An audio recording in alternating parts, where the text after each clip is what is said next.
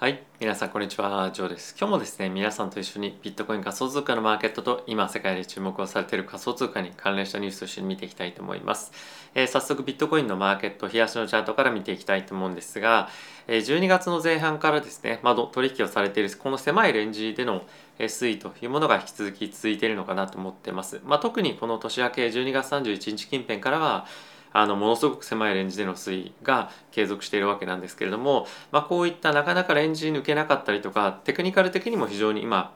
判断が難しい状況でもあるようでいろんな記事だったりとかテクニカル分析っていうものを見てみても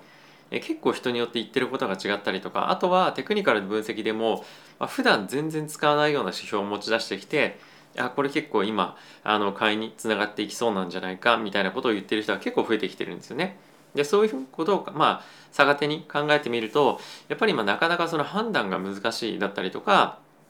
まあ、あとやっぱりマーケットとして材料を今何かないか何かないかっていう感じで探しているような状況でもあるので、まあ、今、まあ、特にそのレバレッジ使って動いている人たちっていうのは、まあ、あの焦って動く必要ないと思いますし、まあ、逆に長期的に現物で積み立てていきたいという人については、まあもう少し大きなアクションが出てからでもいいかなと思うんですけれどもやっぱり今後の大きな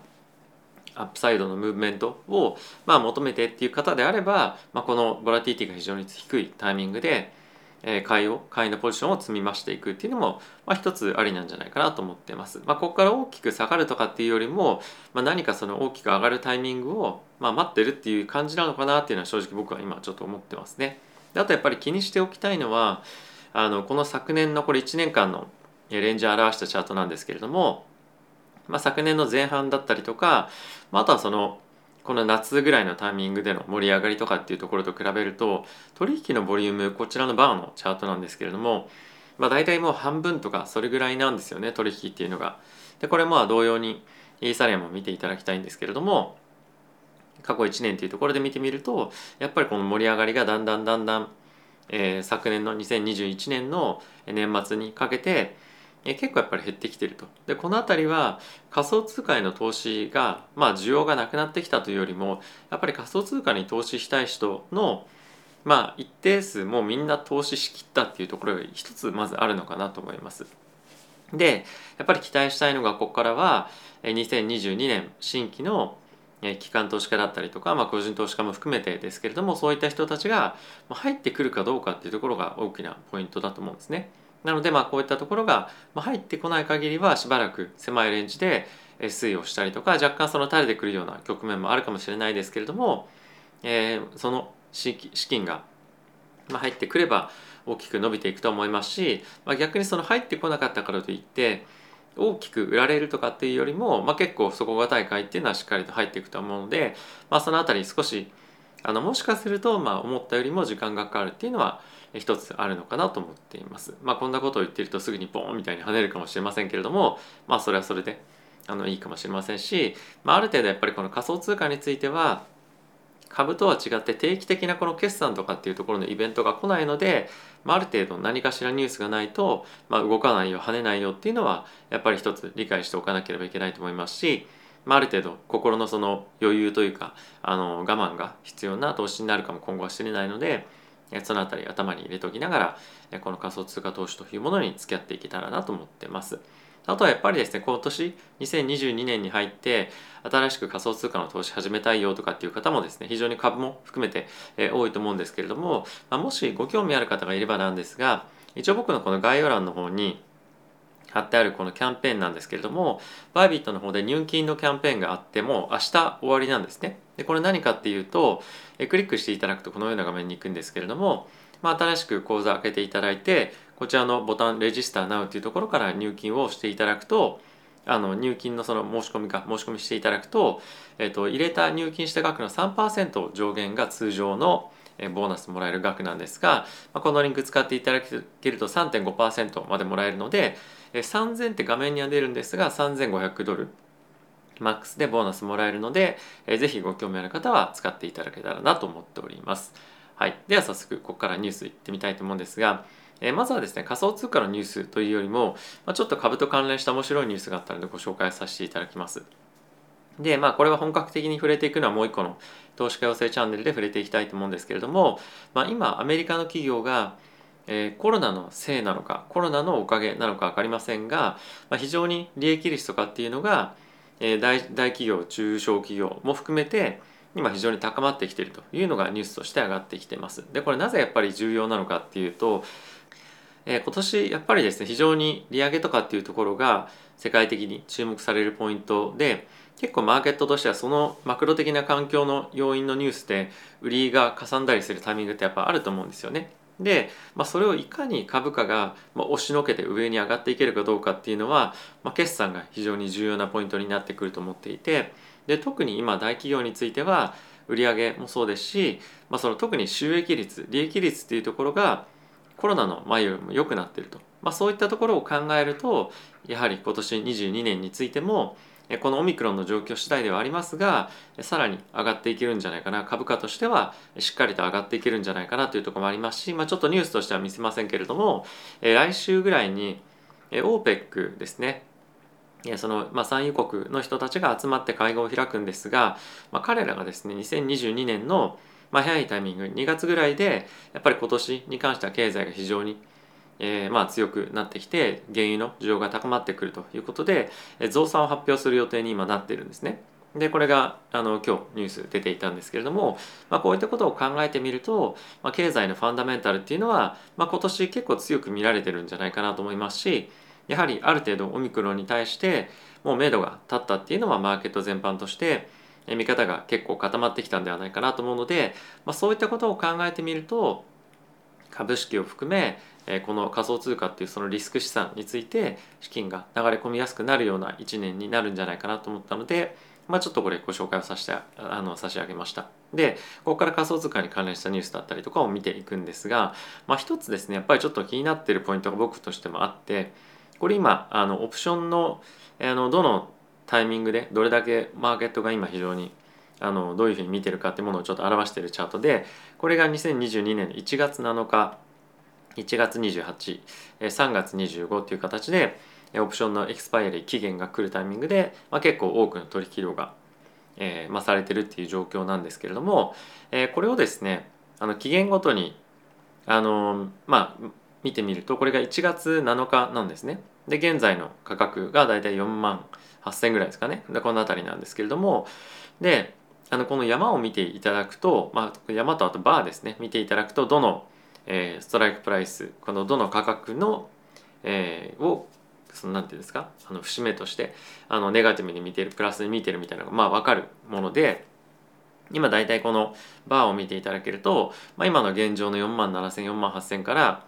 下に上がっていくと、まあ、これプットオプション買ってる人がいっぱいいるというサインなんですけれどもあの出てますし右側に行くとコールオプション買ってる人が、まあ、結構いっぱいいますよと。でこういったあたりを見てみると1月7日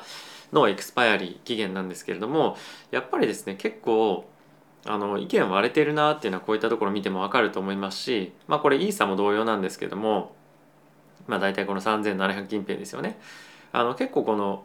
真っ二つに見方が割れてるっていうのがやっぱりこのオプション見ても分かるのでマーケットとして今絶対こっちに行くよねみたいのはやっぱりなかなか意見として持ててないっていうのは一つこういったところからもあるんじゃないかなと思ったので、まあ、ちょっとこれご紹介させていただきたかったのとあとはグラスノードのデータを見てみるとこれいろいろとデータはあるんですが全部見るっていうよりも、まあ、一つやっぱり気になるポイントとして今の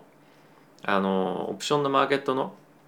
ボラティティを見ていただきたいんですね。これが、えっと、一番下から1週間次が1ヶ月次3ヶ月茶色ですね。で緑が半年のボラティティいわゆるそのオプションの価格ですね。どんどんどんどんこれわかあの見ていただければ分かる通り右肩下がりに下がっていってしまっているような状況でで今はもう1週間のオプションの価格が1ヶ月のオプションの価格というか、まあ、ボラティティを、まあ、逆転してしまっているような状況になっているので、まあ、なかなか今マーケットとして動きが出づらい方向感が取りづらいマーケットっていうのがあのまあ、感覚として持ってるんじゃないかなと思うんですね。なのであのこの1ヶ月とか、まあ、しばらくの間、まあ、もしかすると動かないんじゃないかっていうふうに見てる方が非常に多かったりとか、まあ、あとはあえてそんなにマーケットが動かないんであればオプションでリスク取ったりとかっていうのもまあする必要ないよねみたいな感じで見てる人が非常に多いんじゃないかなと思いますなのでやっぱり今マーケットは仮想通貨のやっぱイベントがそんなにないっていうのがまあ、一つ大きな理由だと思いますし今やっぱりマーケットで気に気にされているのはマクロのイベントなんですよね。今週の金曜日雇用統計ですし、まあ、あと水曜日には FOMC の12月の議事録っていうのが出てくることもあってやっぱりその仮想通貨主導とかっていうよりもやっぱり株と連動して今動いていってるようなマーケットになってるので、まあ、この辺りは株がどっちに動くかどうかっていうところをまずは見ながら判断をしていくっていうところが今の状況がこういったところに、ま、現れている一つのサインなんじゃないかなと思うので、ちょっとご紹介をさせていただきました。なのでまあ何を言いたいかっていうと、まあ、そんなに今マーケットとしては大きく動きが出るっていうことを見越してあの動いてはないですよということをですねまあそんなことを言っているとこういうボラティティが低下している時に一気にバーンと動いたりもすることもあるのでまあ何と言います何とも言えませんけれどもまあ一つやっぱり言えるのは今まあ、仮想通貨のマーケットを大きく動かす要因の一つとしてマクロのニュースだったりとか株価の動きこの辺りが非常に重要になってくると思うので引き続き一緒に見ていきたいかなと思っております。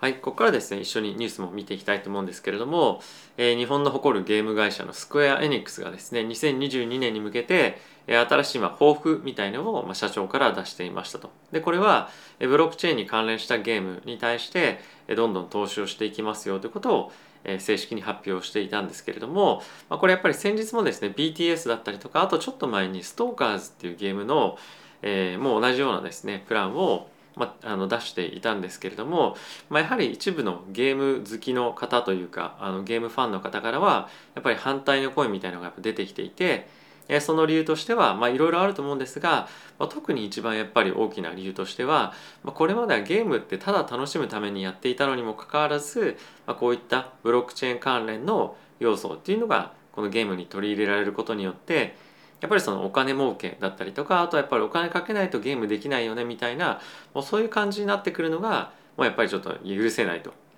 これまでたのただただ楽しくやっていたのになんでそういう要素を入れるんだみたいなんですね、まあ、そうするとやっぱりその今までゲームやってなかった人があのお金儲けのために入ってくるみたいな感じのがやっぱり嫌なのかなと思うんですね。まあそれがあの最終的にあのこのゲームしてる人たちにとって悪くなるのかどうかっていうのはゲームの設計にもあると思うので、まあ、一概には言えないと思うんですが、まあ、やっぱりあのまだのそのコアなゲームファンからはこういったあの声が上がってる一方でやはりこのスクエア・エニックスはじめとして多くのゲーム会社としてはこの GameFi というような、まあ、関連メタバースも含めてですねの、えー、可能性というところに対して大きくあの投資をしていこうというような意欲があるので、まあ、今後はさらに大きないろんな企業がですね参入してくると思いますのでこの辺り注目をしていきたいかなと思っております。はい次なんですが皆さんこのエミネムってご存知でしょうか？非常にあの懐かしいなっていう感じがするんですが、えっと、非常にアメリカで有名な、えー、ラップのヒップホップのアーティストでかつプロデューサーでもあるんですけれども、まあ、彼がですねこのボワードエピオットクラブを、えー、45万ドル日本円でいうと5000万円ぐらいですかねで、え、今回新たに購入をしましたということが発表されてました。で今回ですねやっぱりこういったところを見てみるとまだまだ2022年もあの仮想通貨および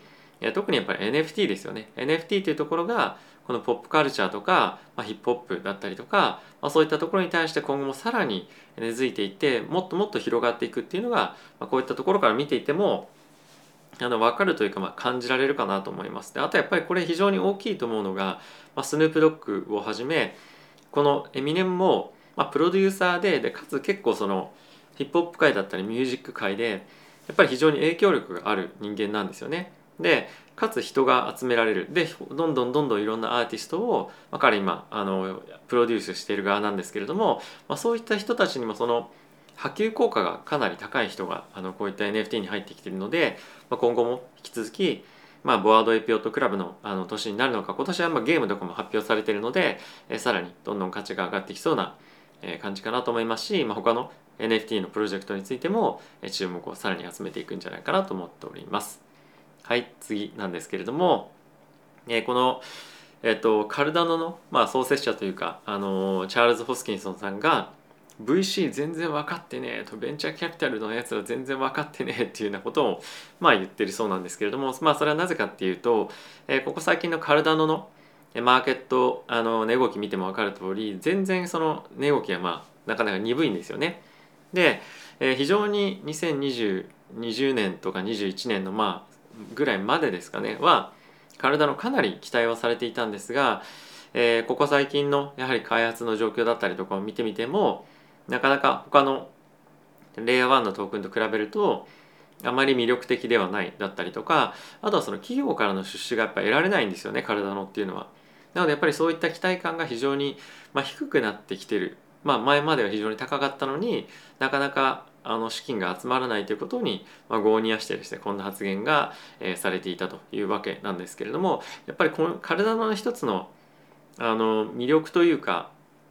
これまで価格が非常に維持できていたところっていうのは結構そのコミュニティの結束が強いっていうところも一つあのあったと思うんですけれどもやっぱりこの2021年なぜカルダノがこういう状況になってしまかしまったかっていうと、まあ、FTX が非常に強くソラーナをサポートしていたりですとかあとアバランチが出てきたりとか、まあ、あとはいろんな企業がニアのプロトコルに対して投資をしたりとか、まあ、結構その企業がですねどんどんどんどんブロックチェーンに参入をして、え投資をいろんなプロジェクトに対してししていったにもかかわらず、まあ、なかなかその VC がカルダノにあの ADA のこのプロトコルに投資をして開発をしていこうみたいな感じがなかったんですよね。やっぱりそういったところが、ま、大きくコミュニティからのサポートはあるけれども VC からのお金がつかなかったっていうのが非常に大きいのかなと思います。でこれって結構他のプロジェクトにも言えることで、まあ、結局まあ今の相場はですけれどもお金がついて開発の資金がないとプロジェクトっていうのはやっぱ大きくなれないというところでいかにそのプロジェクトの、えー、まあテクノロジーの面が優れているかっていうのも重要ではある一方で、まあ、それよりもやっぱりその開発をどんどん推し進めていくところへお金がいくらかかってあの、まあ、かけられているかっていうところがやっぱり非常に今後も継続的に重要なポイントになってくるんじゃないかなと思うので、まあ、そういったニュースもですね引き続き追って今後見ていきたいかなと思っております。はい。ということで、えー、皆さんいかがでしたでしょうか ?2022 年ですね。1月2日、まだまだ非常にボラティティが低いような状況ではあるんですけれども、まあ、週明けぐらいからですね、新しくまたアメリカ人だったりとか、まあ、欧米の人を中心にマーケット動き出すと思うので、まあ、そのあたりまではですね、まあ、細々とあのポジションを積み上げるなり、あのご自身の生活のことをやるなりですね、いろいろとあの思い思いのことをですねやっていただけたらと思いますしマーケットがまた動き始めたら、まあ、かなり結構2022年については機関投資家からの資金が入りやすくなっているというふうなところからいろんなところから本当に聞くので、まあ、そのあたりも追いかけて皆さんにお伝えをできればと思っております。あとはですね2022年についてはあの僕がこういうふうにニュースをお伝えするっていうところもそうなんですけれども、まあ、できる限りいろんな